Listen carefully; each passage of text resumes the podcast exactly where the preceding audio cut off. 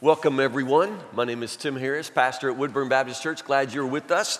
Franklin campus, glad you are with us. Thank you for uh, being a part of our congregation, part of our worship. Uh, Perry, Oklahoma, uh, Pastor Brian, we love you guys. Thank you so much for being a part of our worship service. Uh, Michaela in Maryland, Mary in Germany, uh, you also are a part of this service. Our college students uh, picking up this service on the podcast. We love you, we miss you. God bless all of you. Open your Bibles to Exodus chapter 32. Exodus chapter 32. It's the story of the golden calf. Uh, again, I've been sort of in Exodus, but it's not a real series, and this is the end of it today. I start a new message series next week entitled H2O. Really excited about taking us through the Gospel of John together. Uh, but I want to bring us to this point in the book of Exodus. Story of the golden calf. It's, it's a very, very familiar story. I would say nearly everybody in our culture, people who know anything about the Bible at all, probably have heard this story. It, it's, it's in the Ten Commandments movie. It's, it's one of those familiar Bible stories, but it's hardly ever preached from a pulpit. I've never really preached this passage in 15 years from the pulpit. I've taught it uh, in other settings, uh, but, but never preached it in this way. There's usually a reason for that. If there's a passage that preachers steer clear of, it's usually because there's something weird or, or difficult about it. And, and, there is weirdness in this passage, and I'm just warning you for it. Uh, but I'm just dumb enough to try to go right ahead and preach it. Uh, and that's what we're going to try to do. It's not the golden calf part, that part is clear enough, and we'll talk about how that applies to our own lives. It's the part about what happens next, it's what Moses does. Do you know what happens to the golden calf at the end of this story? I didn't think so. You're about to find out they drink it. Yeah, it, it gets that weird. And then Moses flips out and kills 3,000 people. We're going to read the whole story. Uh, we're going to read it. If there are parts of Scripture that you don't read, then there are truths that you never hear. And so I think it's important that we take God's word as it is and see how it will speak to us. So, Exodus chapter 32. Remember a few things. Pay close attention to the last verse in chapter 31. It's talking about the tablets of the law, and it makes a very clear point of saying that these tablets were inscribed with the terms of the covenant. It's an agreement between God and his people, it's an agreement. And that, that agreement, those tablets were written by, what's it say? The finger of God it's going to emphasize that these tablets are written by God's own finger, and that's going to be important for what happens to them. This is a dreadful story in, in the lives of God's people, and because of our tendency to repeat it, this is often a, a dreadful story that we ourselves live as well. Uh, it's a story of turning away from God. In my life as a pastor, I run across a lot of people who say they're disappointed with God, that God doesn't hold up his end somehow in their lives. This is, is a story that reminds us of God's disappointment in us, how we never hold up our end uh, of things as well. Exodus chapter 32, this is the word of the Lord. Listen to what the word of God says to you.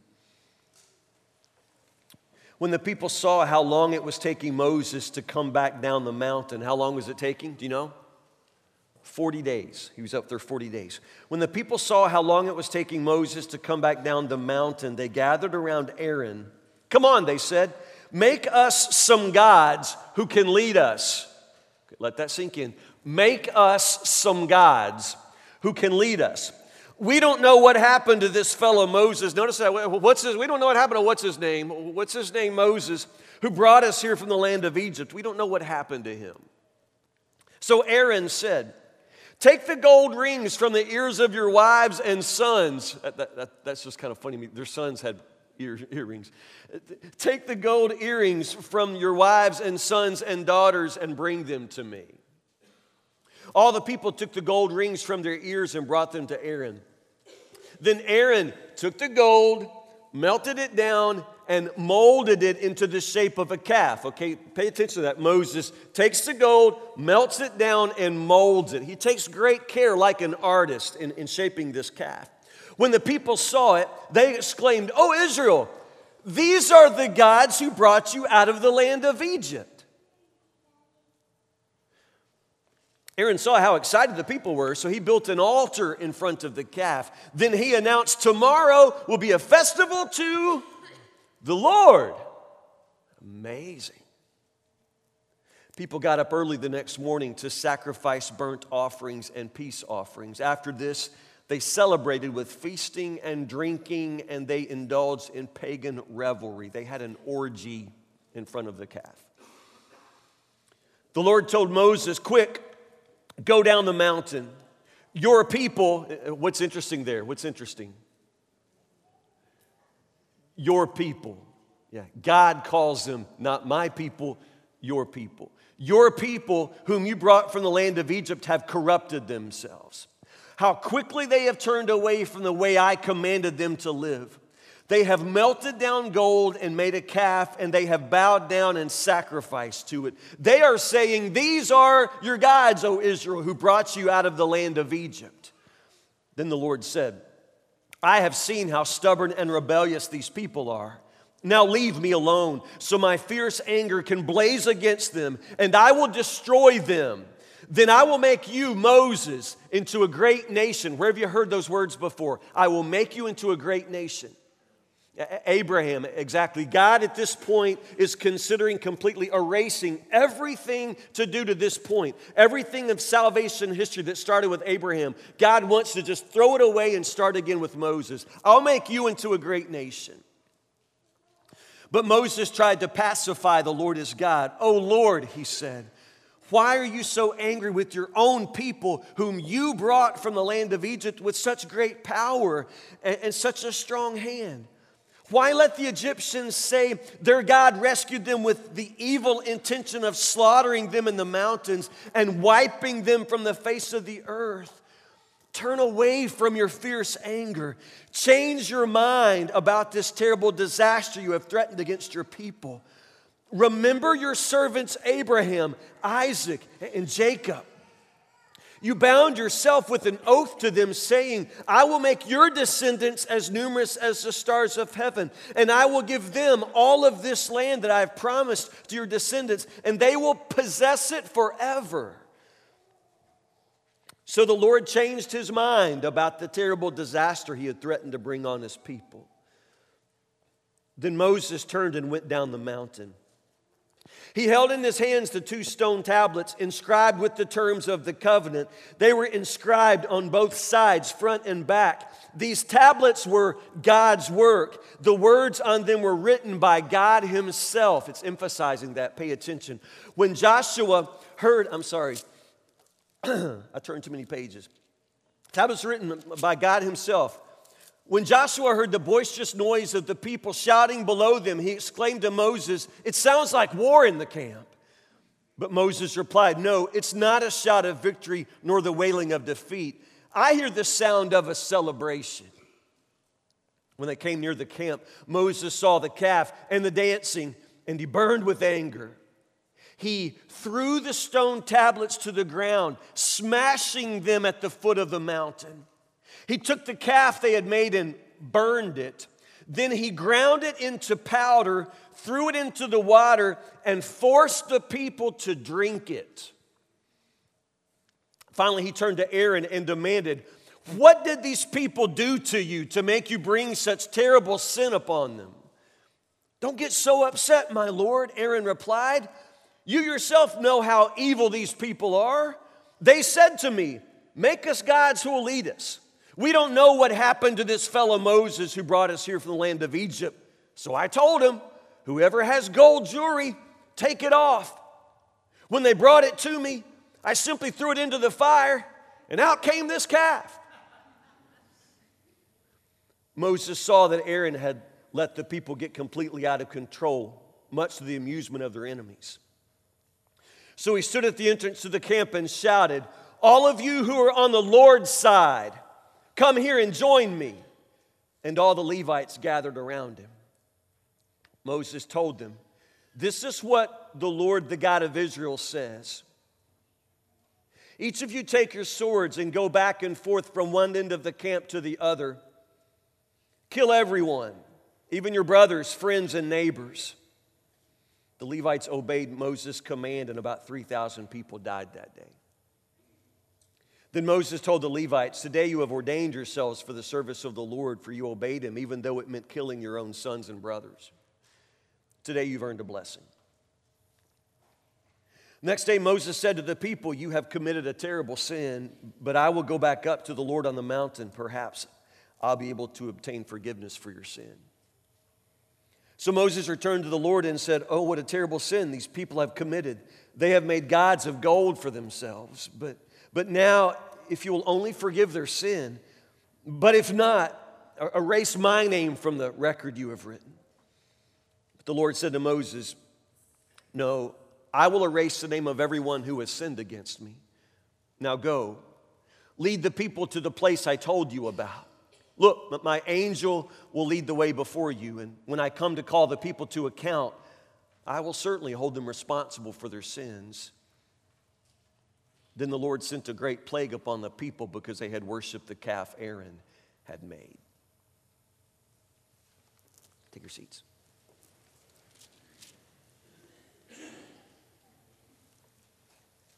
That's a rough story. That's a rough story. How does it happen? We've been reading through Exodus together, and, and you've read these stories before. Do, do, you remember how, after they crossed the Red Sea, the people danced and they praised God? They had seen this incredible display of God's power. He parted the seas for them. They walked across on dry land, and on the other side of that, they worshiped the Lord. That they worshiped God who had brought them through the sea. Do you remember that? Do you remember how Miriam was the one who grabbed her tambourine and sang songs to God and led everyone in this great dancing and praising of God? Do you remember how Miriam did that? Because, because this is what Miriam does next. She's, she's dancing around the calf. This is what you've got to understand. This is a, a universal rebellion against God, it, it is unanimous. All the people together, they participate in this, all of them. Do you remember the elders in a story I preached a while back? How the elders got to go up on the mountain with Moses there. And at the time of the, the, covenant ratification, when they made the sacrifice and they literally splattered the blood on, on all of the people, and the elders went up the mountain and they sat there at the very feet of God and, and shared a meal in his presence. Do you remember that?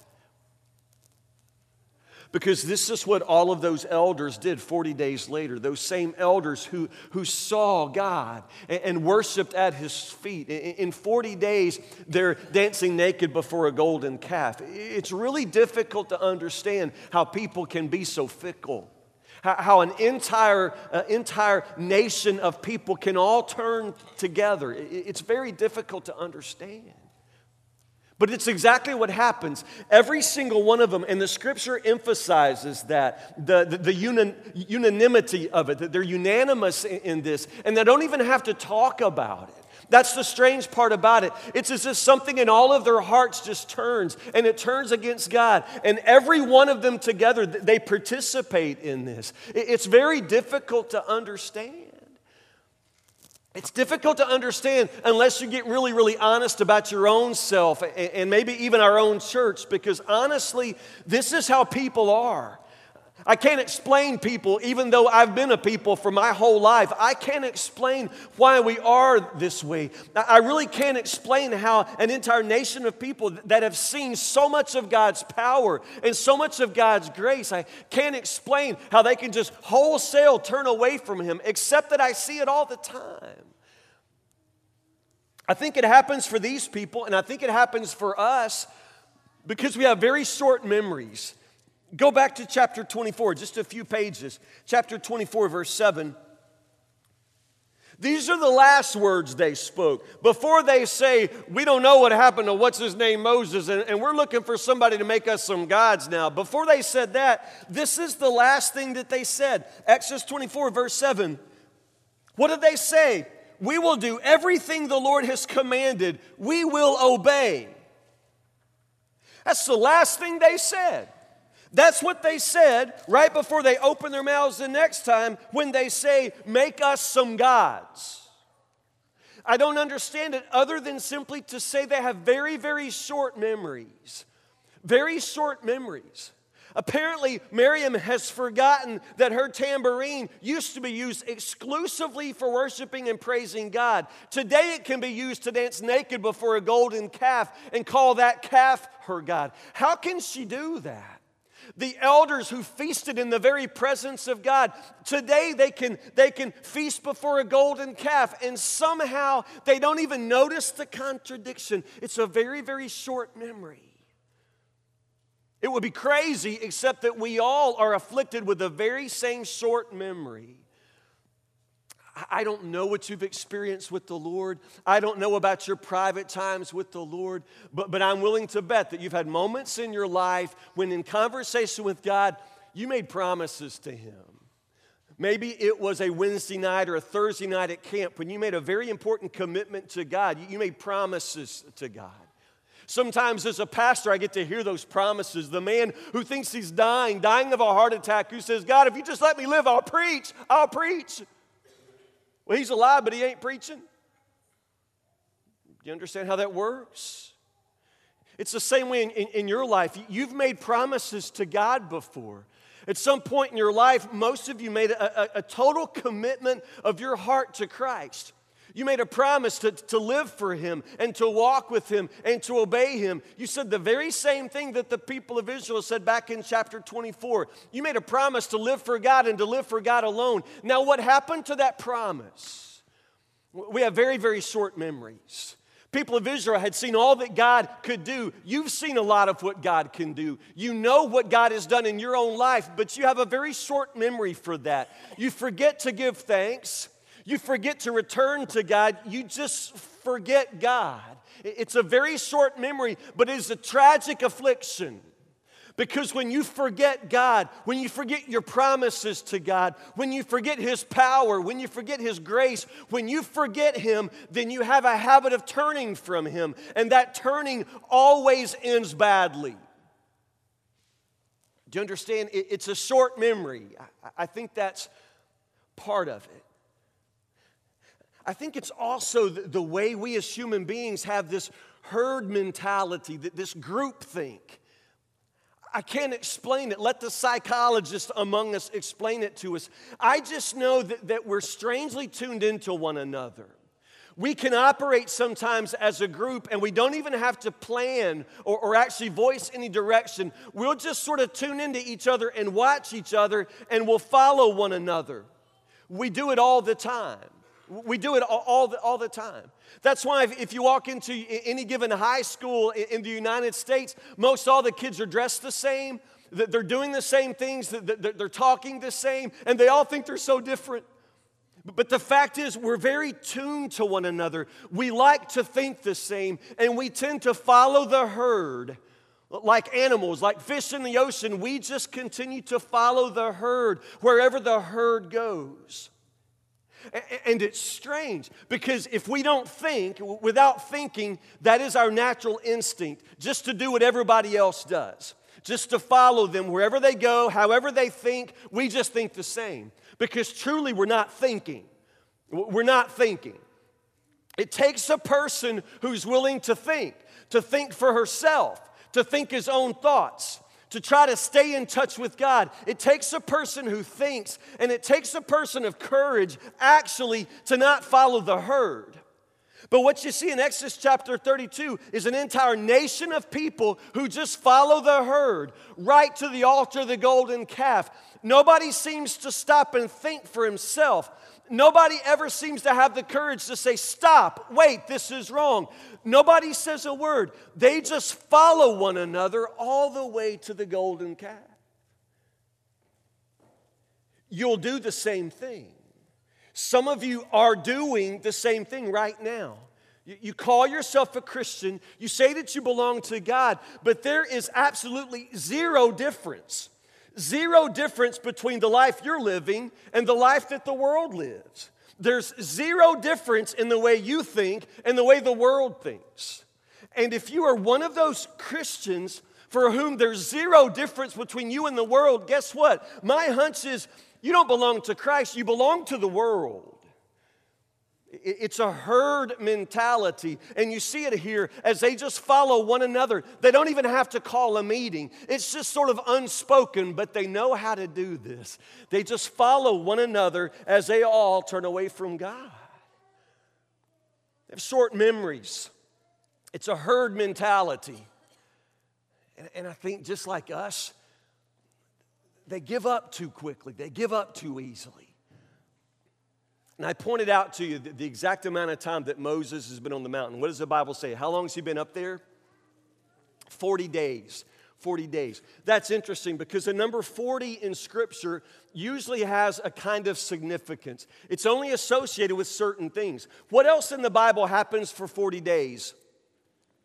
Noah went into the ark and it rained for 40 days. Yeah, Jesus was in the wilderness for 40 days as he was fasting. 40 is typically the number for, for testing, the, the number for, for some sort of trial. So, truly, as Moses goes up into the mountain, he disappears into that cloud, and that mountain continues to smolder and, and quake, but he never comes back. 40 days is a pretty long time to wait for somebody. It's a pretty long time to wait to see what happens next. And they've been waiting for 40 days, and finally they just give up they just give up. And there's a certain logic to it. They watched Moses walk up that mountain as that mountain was shaking and quaking. They watched him disappear into that cloud as that cloud blew and, and swelled and began to turn to fire. They watched Moses disappear into a cloud of fire and never come back. So, what are they assuming? He's gone. He's gone. Moses is gone. That fellow Moses who brought us to who, whatever his name was, he's gone. He's gone now, completely gone. And they're assuming that if Moses is gone, who else must be gone too? God. Yeah. Moses is gone and he took God with him. Moses and God are, are, are not coming back. And so we need God. We need a leader. We need some gods. And that's exactly what they ask for. They, they, they, give up a little bit too quickly. They, they should have waited a little bit longer, but we're the same way. When life seems to drag out, when we feel abandoned, we tend to do foolish things, and they do a foolish thing. You see, they're accustomed to having Moses lead them, and they're accustomed to having God going before Moses. And now they say, if we're ever going to get out of this wilderness, if we're ever going to move forward, we got to have a leader. We've got to have a God. So, Aaron, he's the second in command. Aaron, make us some gods. Make us some gods. I don't even understand how you can think like that. Make us some gods. It is very, very difficult to have faith uh, in a God that you can't see. It's very difficult to have faith when you truly don't understand what God is doing or understand His ways. It's difficult to have faith when you feel like God has gone off and left you. And so the people have this incredible collapse of faith. They're, they're ready for a God that they can see. Do you understand the, the, the, convenience of that? They want a God truly that they can see, a God that they can somehow put on a cart or, or, or put inside a, a tent, a God that they can keep up with. There, there's a convenience to this. There's a logic in this that's very difficult to argue with. They want a God, finally, a, a God that, that they can control, a God that's not going to disappear somewhere, a God that's not going to run off ahead of them. They want to make their own God, so therefore that God will always be predictable, is never going to somehow uh, run away from them. They just decide to make s- some gods. Now, understand who these people are. These are people who know God. These are people who've seen God's power. Truly, they know that God is not a God uh, that, that, you can contain inside a statue uh, of any kind. Truly, they know that that, that, that calf is not God. They're not crazy, that they're not uh, somehow foolish in, in that way. It's not that they believe that that calf is God, they just decide to make an image and, and call it God. You see, they make this calf that they can control, but then they call it God. They just mix it all up. Do you see how they do that? they make a golden calf, they just name it Yahweh. They name it Jehovah. They, they name it God. It's not God, but they just begin to put it all together. It's a way of helping it make sense for them. It's really the same thing that we always do. Go back to the book of Romans, chapter 1. Great place in Scripture where Paul talks about what it means to be an idolater, what it means to follow a false God. And this is what Paul says, and it's important. We typically think that the only people who would worship an idol are, are, are natives somewhere out in the bush. It's like one of those episodes of Gilligan's Island where the headhunters come over in a canoe and they fall down in front of Gilligan. Do you understand? It's one of those strange things. We associate idol worship with, with, with uneducated, unsophisticated people. But the scripture makes clear that, that idolatry is much more common among people like, people like you and me. Notice what he says Romans chapter 1, verse 21. They knew God, okay? They knew God, but they wouldn't worship him as God or even give him thanks. And they began to think up foolish ideas of what God was like. As a result, their minds became dark and confused. Claiming to be wise, they instead became utter fools. And instead of worshiping the glorious, ever living God, they worshiped idols made to look like mere people and birds and animals and reptiles. This is how idolatry happens. This is how people turn to idols. And Paul's not talking about headhunters somewhere off of Gilligan's Island, you understand? He's talking about people like me and you. And it's not that we don't know God, we do know God. And that's the point that Paul makes. We do know God. It's just this unwillingness in our own hearts to worship Him. It's an unwillingness on our parts to acknowledge that He is God. Even though we know God and we understand something about Him, there's something about us that turns from Him. And whenever we turn away from the true and living God, we will inevitably try to set something else up in His place. I know that some of you don't like to think of yourself in this way, but you are a worshiper. You were born, created to worship God. And if you choose or if you refuse to worship the one true God, you're going to put something else in his place. Your heart cannot endure the vacuum. That's why when Moses disappears and they assume God's not coming back, the people say, We've got to have gods. We've got to have something. And you're the very same way. You may refuse to acknowledge that God is God, but you will inevitably put something back up in his place.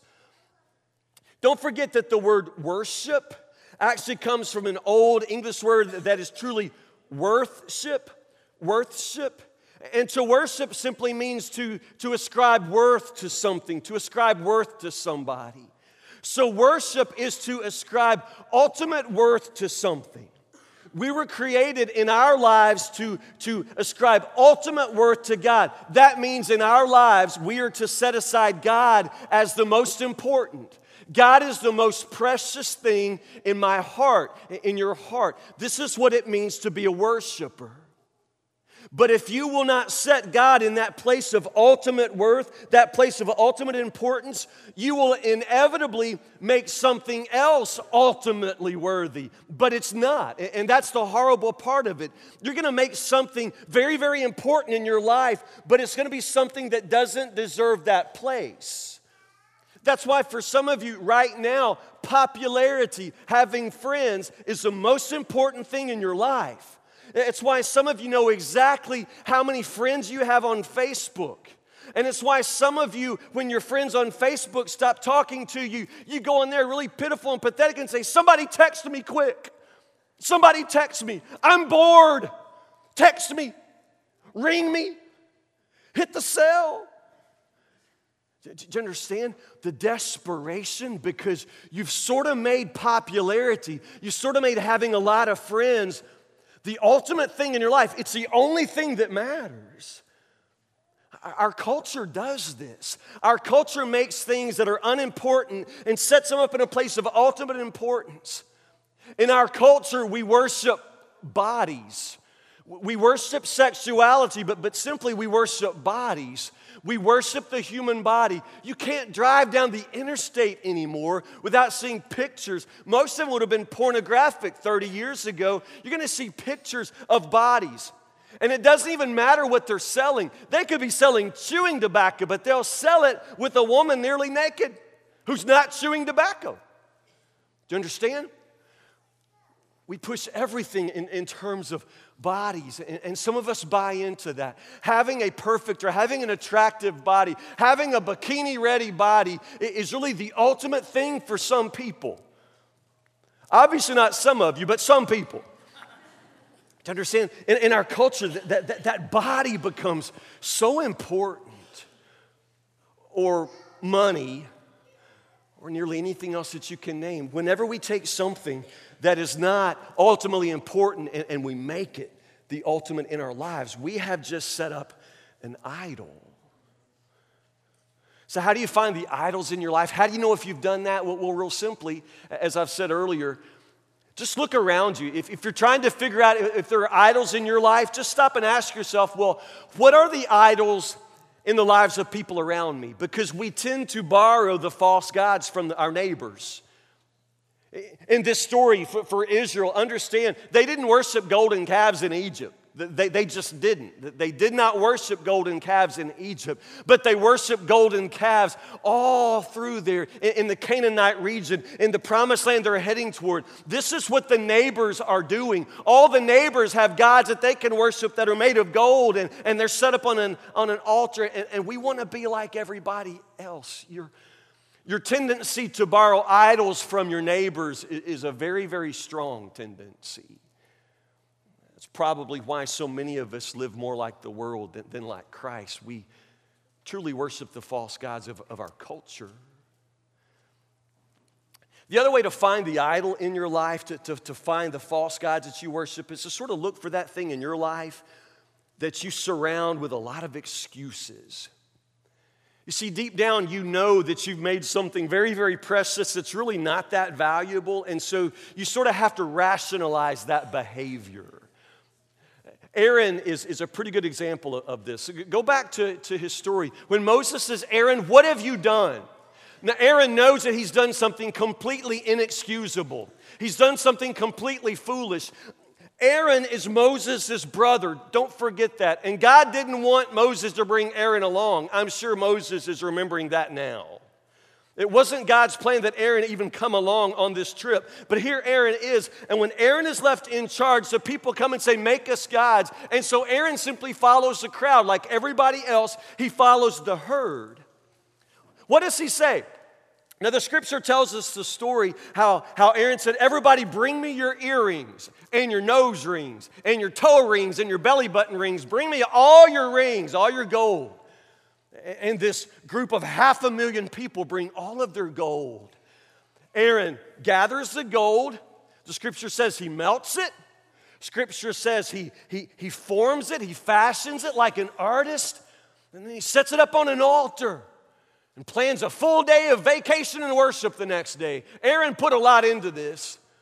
But when Moses says, Aaron, what have you done? What does Aaron say? Well, you know how evil these people are. Notice that? It's the people. You know how evil these people are. And, and well, I just said, bring me your jewelry. And they brought me some jewelry. And I threw it in the fire. And out popped this calf.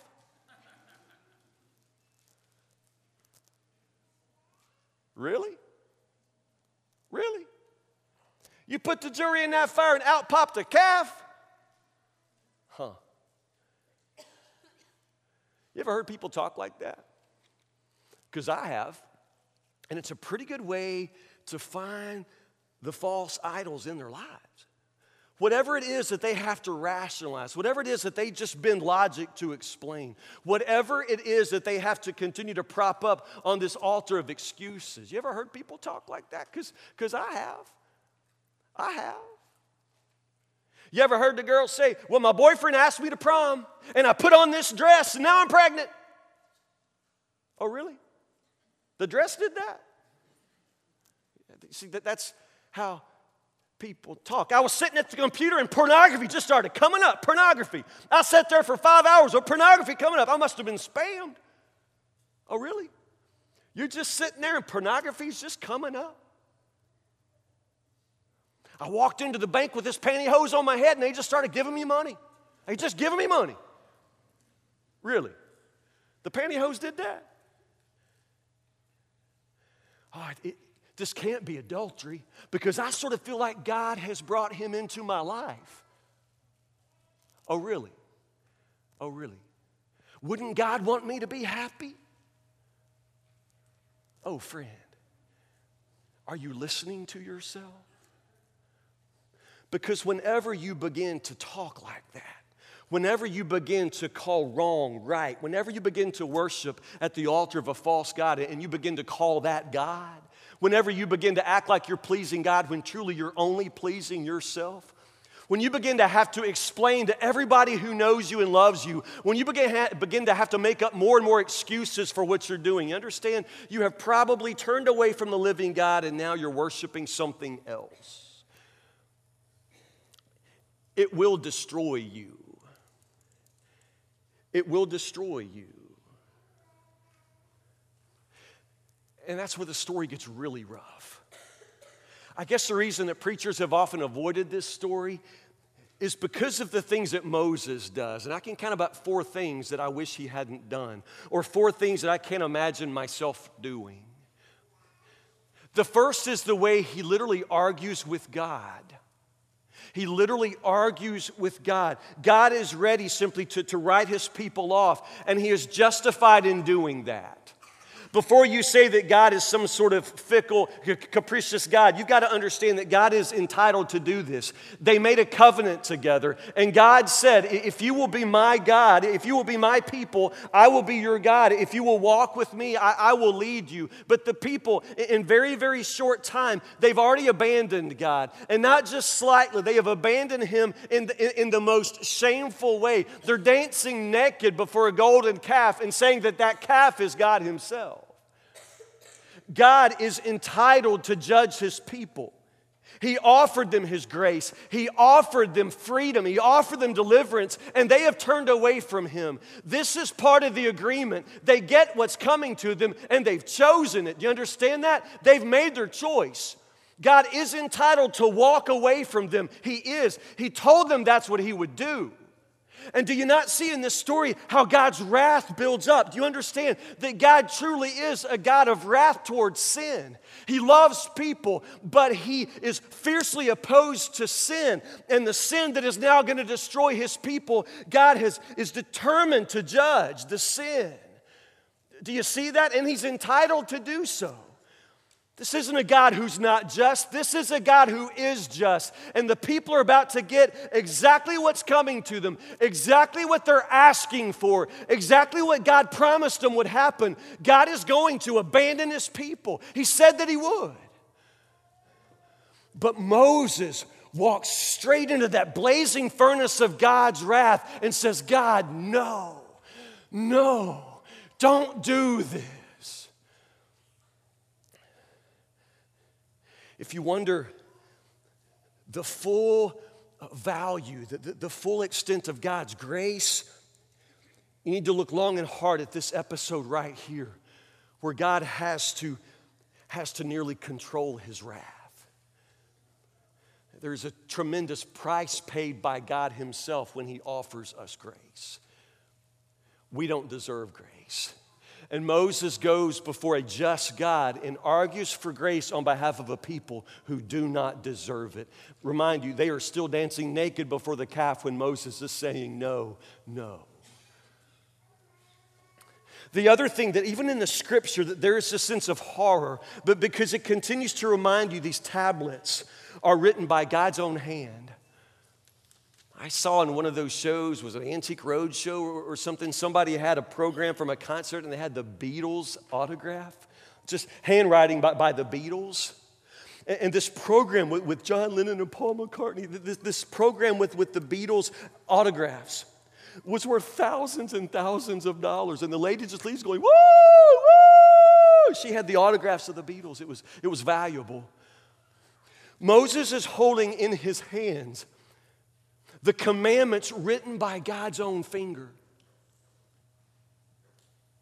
Written by God's own finger. And what does he do with the tablets? Smash. Smash.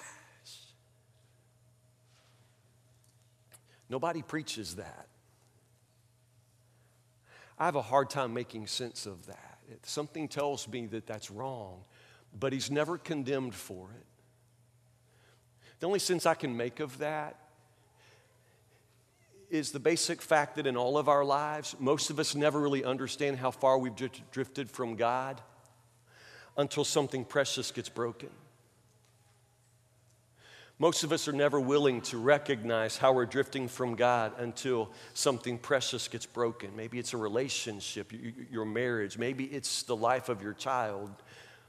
Most of us never realize how, how broken our lives are until something precious gets broken.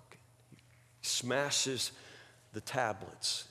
And then he takes the golden calf. And, and, and this is just epic weirdness. He takes the golden calf, he, he melts it in fire, he grinds it to powder, he dissolves it in water like Kool Aid, and forces the people to drink it. That's the end of the story. They drink the golden calf. What's that about? I really struggle with this one. The only thing I can come up with is not very earth shattering, it's just kind of practical. The golden calf needs to be destroyed. That the temptation to worship this false God needs to be removed. But how do you destroy gold? Moses is in the wilderness.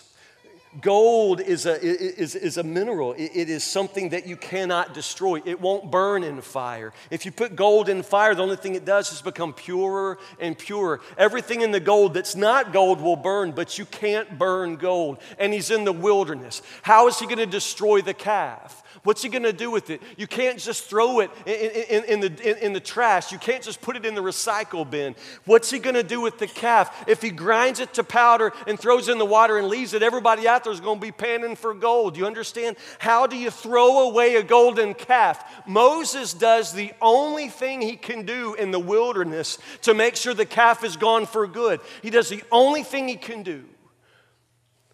He grinds it to powder they drink it. That golden calf is never coming back, people. Only way to destroy it. That false idol in your life, you're not quite serious about putting it away for good, are you?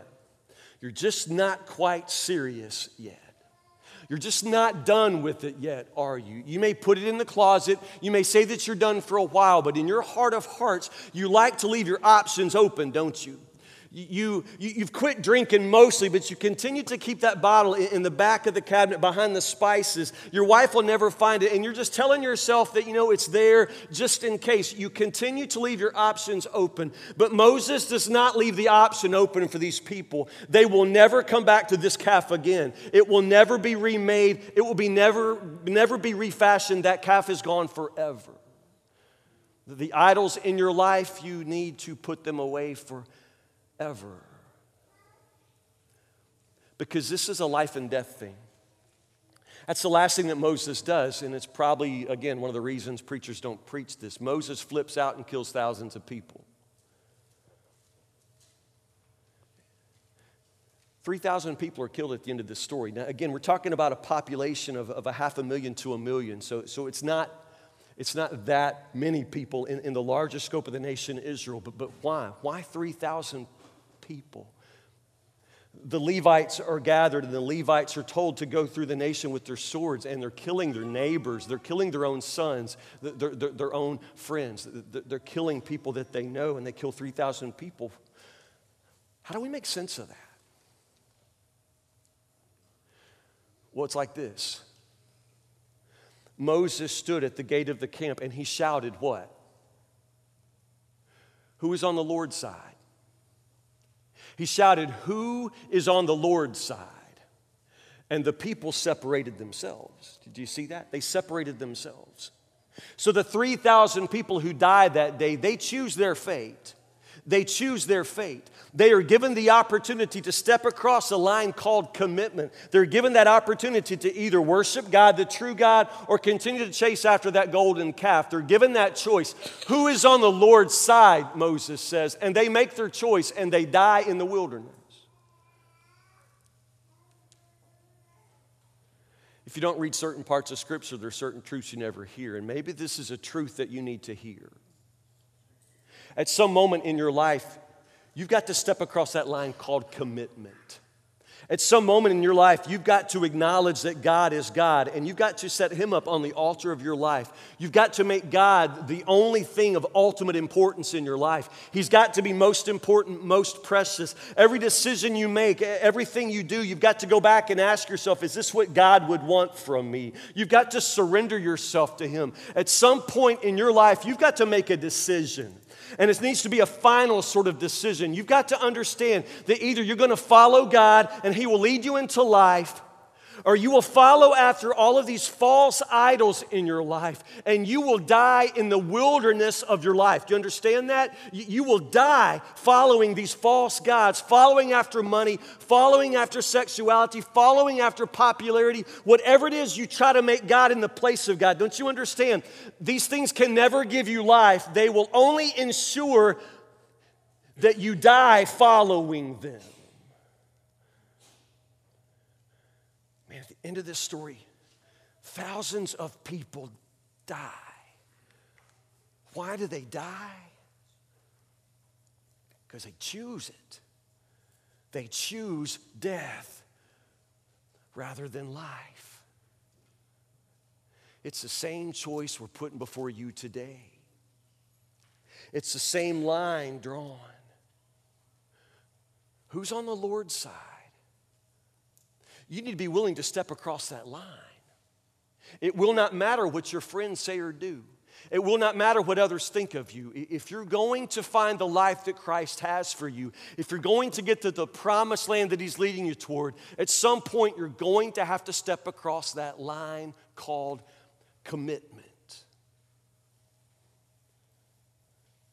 So I ask you,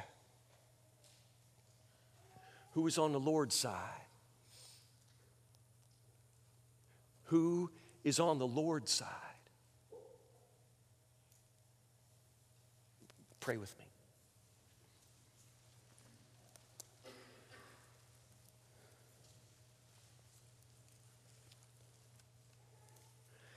God, I know that everybody in the sound of my voice knows something about you